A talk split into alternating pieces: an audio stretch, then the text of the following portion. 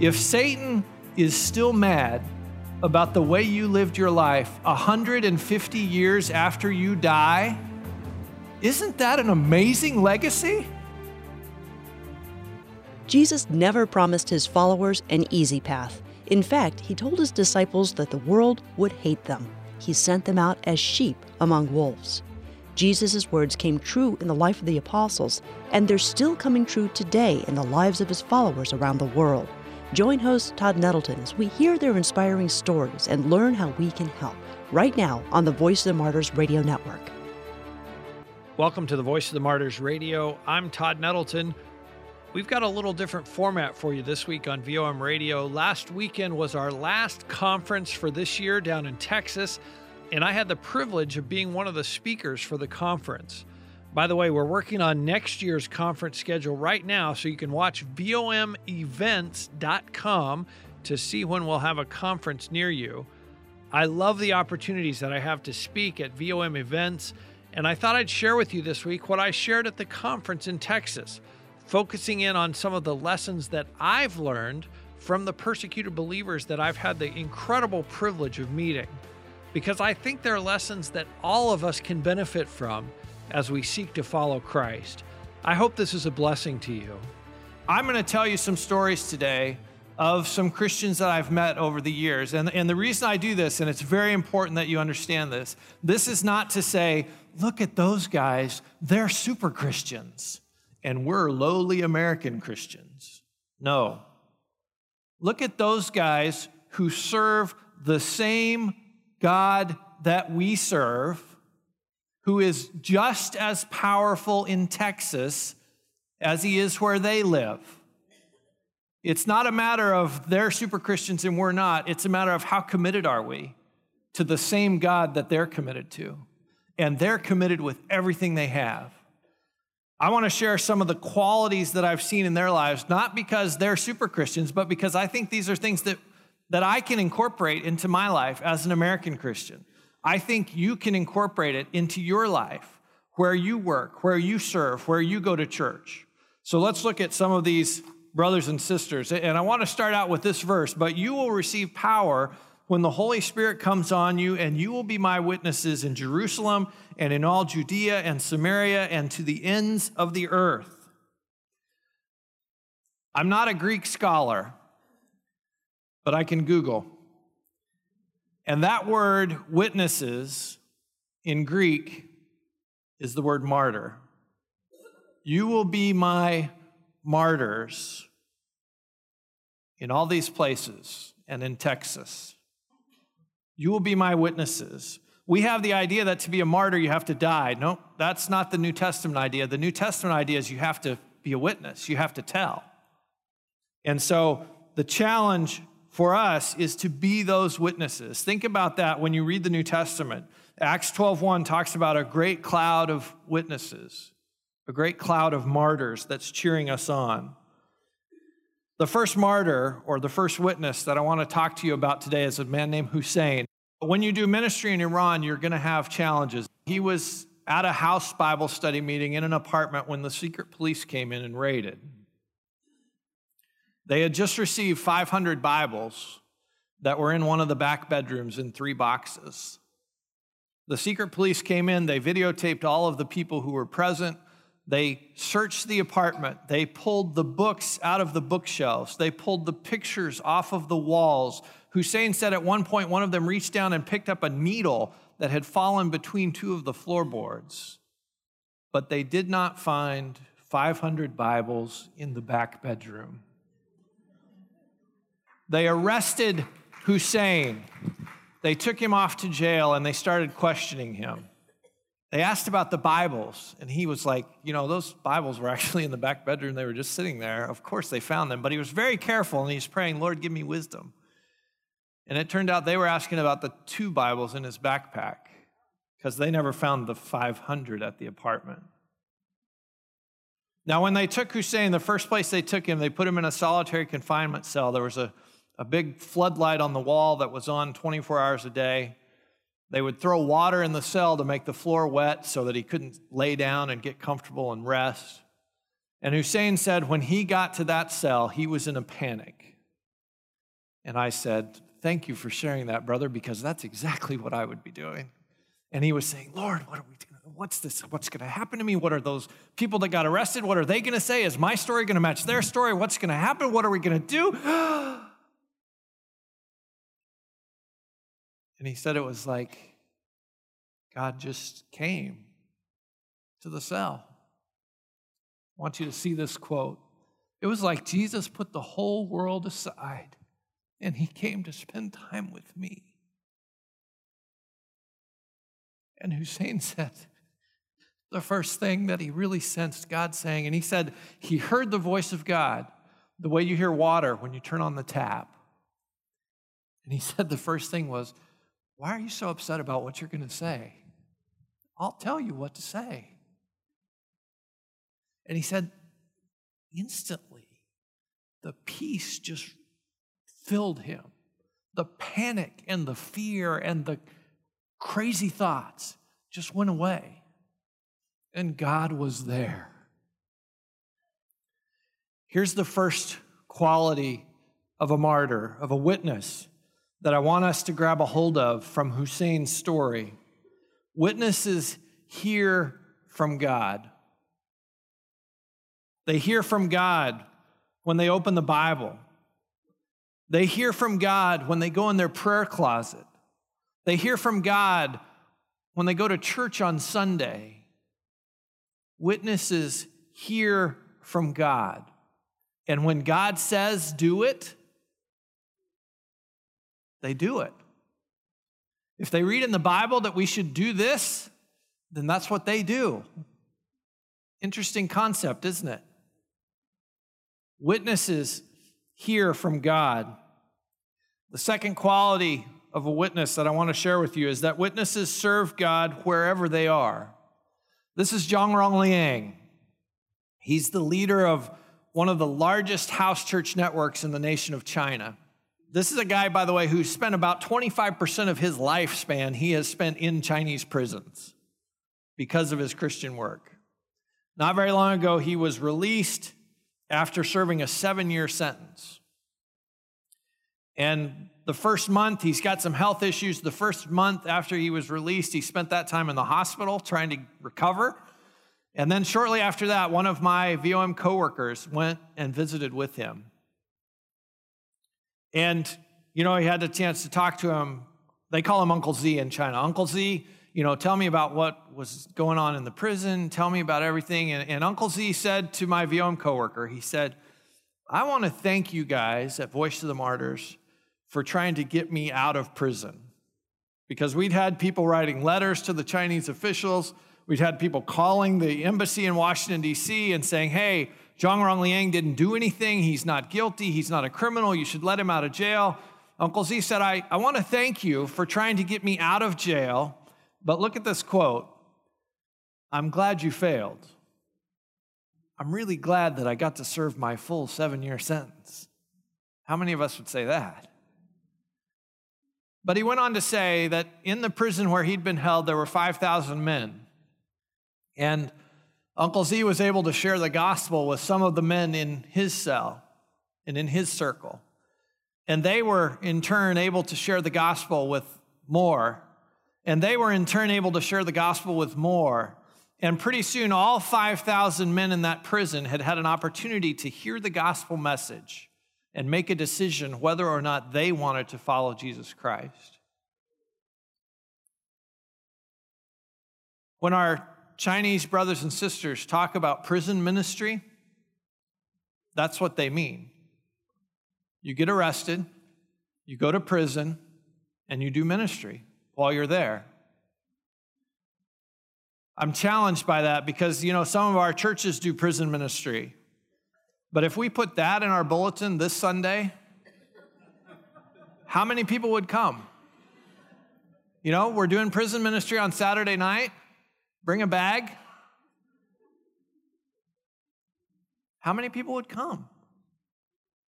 But see, witnesses witness wherever they are. How many times have I tried to get out of a painful situation or tried to pray that God would release me from a painful situation?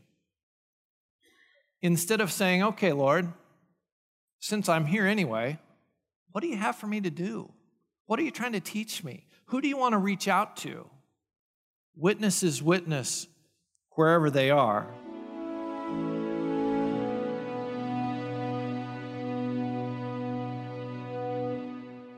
You're listening to Todd Nettleton on the Voice of the Martyrs Radio Network. This is a brother named Fan in Laos. And I'm a pastor's son, so I grew up in the church. I have heard thousands of sermons, some at church, some at home. you know, now I'm a parent, I give sermons at home too. This is Brother Fan in Laos, and he's from a little village up in the sticks. And he came to the capital city of Laos, a city called Vientiane. And he had heard that if you find a building with a cross on the top of it, they'll give you free rice. And so Brother Fan came to Vientiane. He was hungry. He saw a building with a cross and he went in. They didn't give him free rice, but they gave him the gospel. And he accepted Christ committed his life to follow Jesus Christ. And then he went back to his village. Okay, he had never been in a church before. This is the one and only sermon that he has heard in his lifetime. Then he went back to his village and won 16 families to Christ. More than 100 people came to know Jesus after Brother Fan heard one sermon.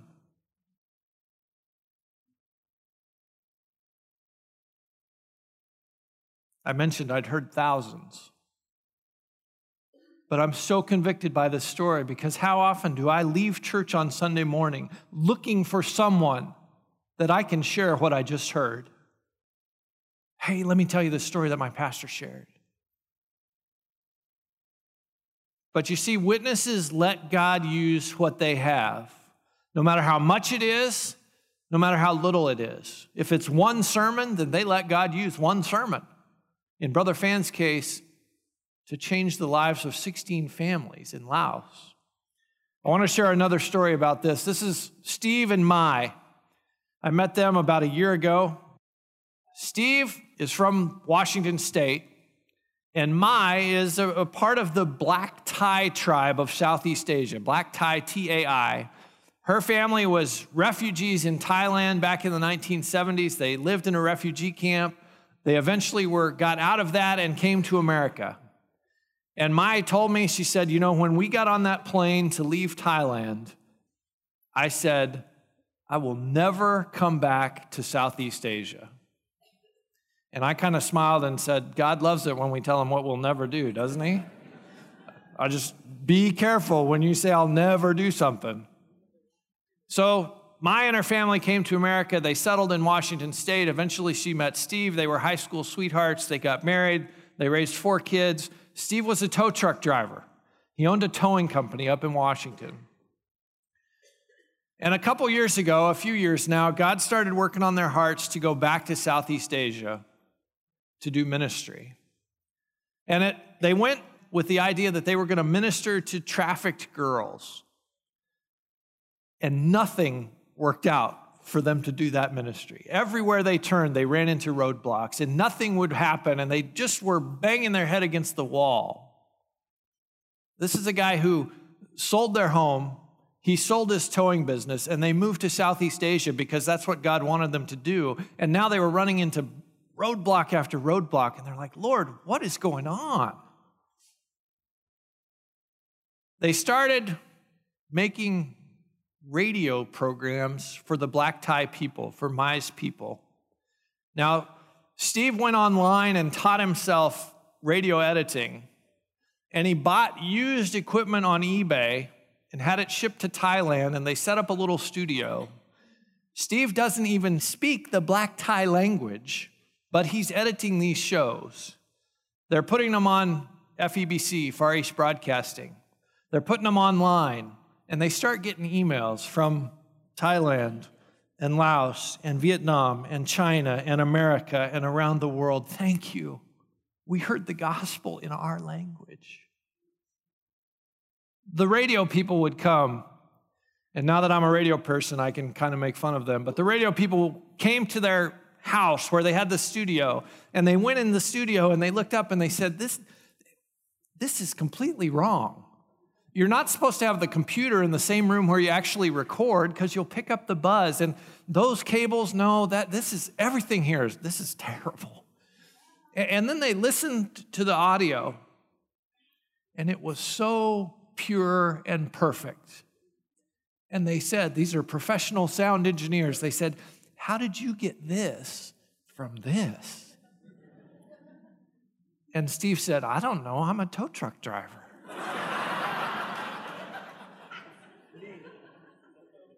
but they are changing the hearts in at least five different countries because they were willing to let God use what they had. They were willing to go they were willing to go online and figure out how to edit programs in a language that you don't speak. And God is using that. Witnesses let God use what they have, no matter how much it is, no matter how little it is. They say, God, this is yours. You do whatever you want with it. Can we do that? Can we incorporate that? I want to share the story of Pastor Salindra. This is Pastor Salindra in Nepal, and I met him. He shared the story of one of the people in his church who died. And the radical Hindus in their village, there, there was like four Christian families out of this big village, mostly Hindu. Radical Hindus in the village came after this brother died, and they wanted to take his body and cremate it. Pastor Salindra and a couple of his church members went to their home and they were beaten by this mob of radical Hindus over this issue of whether they would allow them to cremate this Christian's body. Now, I'm an American, I'm a little dense. So I said, Pastor Salindra, now you got to help me understand here because, see, that guy's already dead. You know, he was a Christian. So we know where he went after he died. So why would you take a beating over what's going to happen to his body? Pastor Salindra said, You don't understand. You see, in the life of a Hindu, there are three significant milestones you're born, you get married, and you die. And he said, if we let those Hindus take that body, go down to the riverbank, and cremate it, everybody in our village is going to say, See, at the end, he was a Hindu. He said he was a Christian. Maybe he was a Christian for a little while, but when it came down to the end, look, they cremated him. He's a Hindu. But if we bury that body and put a tombstone in the ground, everyone's going to know that guy was a Christian. His family's going to know see, our dad was a Christian, our brother, our father, our grandfather, he was a Christian. Look, this is where he's buried. He wasn't a Hindu, he was a Christian.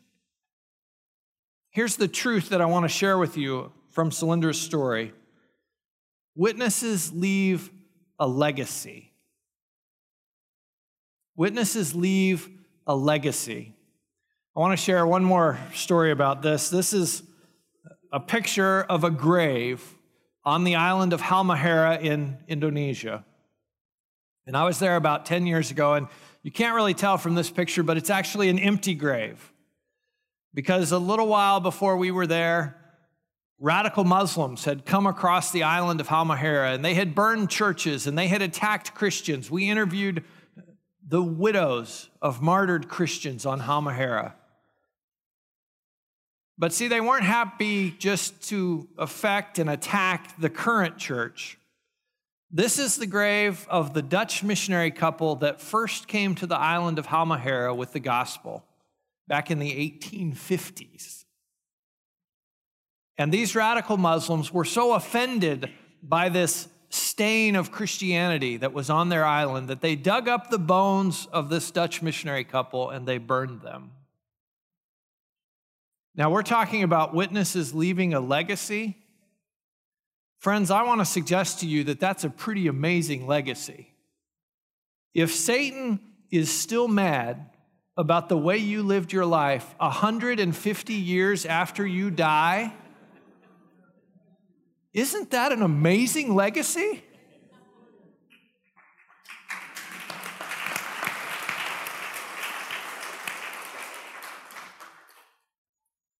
I don't know what your legacy is going to be. Maybe it's a translation of the Bible. Maybe it's a Muslim won to Christ. Maybe it's your children and grandchildren impacted for the kingdom and ready to do damage and leave a 150 year legacy that Satan's going to be mad about. But witnesses leave a legacy.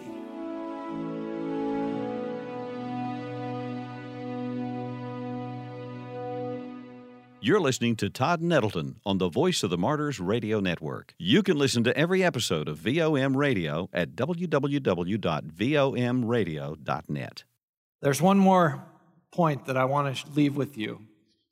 And I want to go back to Hussein's story. I wish I could share all of Hussein's story because it's really amazing. He got sent to prison and he went to court, and in court, the judge actually helped him fill out his court documents. He, he went forward and he handed them to the judge, and the judge said, Oh, no, this is wrong. You got to change this. You know, they did this all wrong. He fixes it, hands it back to Hussein, and he, he actually gave him his cell phone number. He said, This is where you need to take these documents over to this department, and if they give you any trouble, here's my cell phone number. You just have them call me, and I'll straighten it all out for you. What? the Muslim judge with the big beard offering to fix things for the Christian? So here's what I want to leave you with because at the end of our time together, I, I told Hussein, I said, you know, you're going back to Iran. I'm going back to America. You're going to do ministry. You're going to be involved in house church meetings and Bible studies. You're going to be sharing your faith with Muslims. You're probably going to get in trouble again you're probably going to encounter the police again. So, what's going to happen to you, my brother? What's going to happen to you?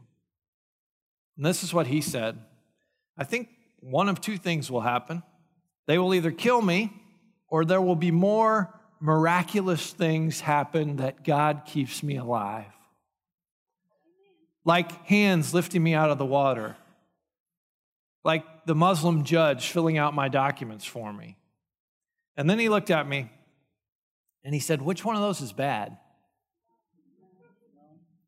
Is it bad if they kill me and I go to heaven? No. I don't think any of us would complain about that.